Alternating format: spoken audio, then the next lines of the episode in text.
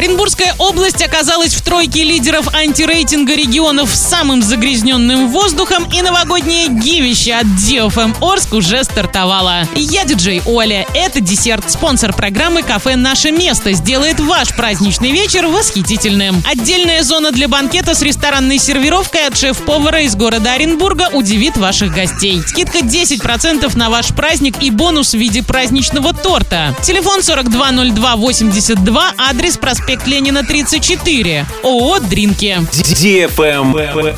News. Оренбургская область оказалась в тройке лидеров антирейтинга регионов с самым загрязненным воздухом. В России поставлен новый рекорд по загрязнению воздуха за последние 16 лет. По результатам исследований, самыми загрязненными регионами оказалась Самарская и Оренбургская области, а также Бурятия. В них были зафиксированы высокие и экстремально высокие случаи загрязнения атмосферного воздуха. Столь важная экологическая тема для нашего региона стала поводом для шутки в одной из популярных передач на федеральном канале. Телеведущий Иван Ургант в шутливой форме рассказал о проблеме загрязнения воздуха в области. На примере мэра города, чихающего битумом, и птиц, которые ездят по Оренбургской области на плече у дальнобойщиков.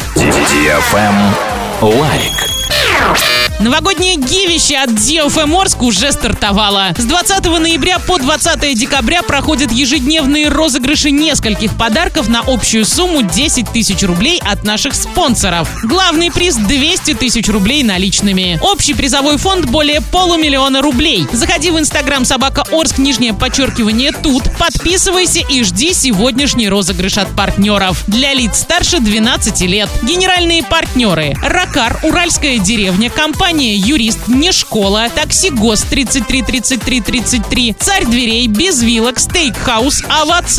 Travel Guide. В Баварии решили не отказываться от проведения рождественской ярмарки, но посетить ее будет возможно только на автомобиле. Рождественские ярмарки Германии одни из самых известных и колоритных. В ноябре они открываются по всей стране. Посетители смогут перемещаться на автомобиле, а покупки делать через открытое окно. Там будут продаваться сосиски с квашеной капустой, гуляш, блины и вафли. На этом все. Напоминаю тебе спонсор программы «Кафе Наше место».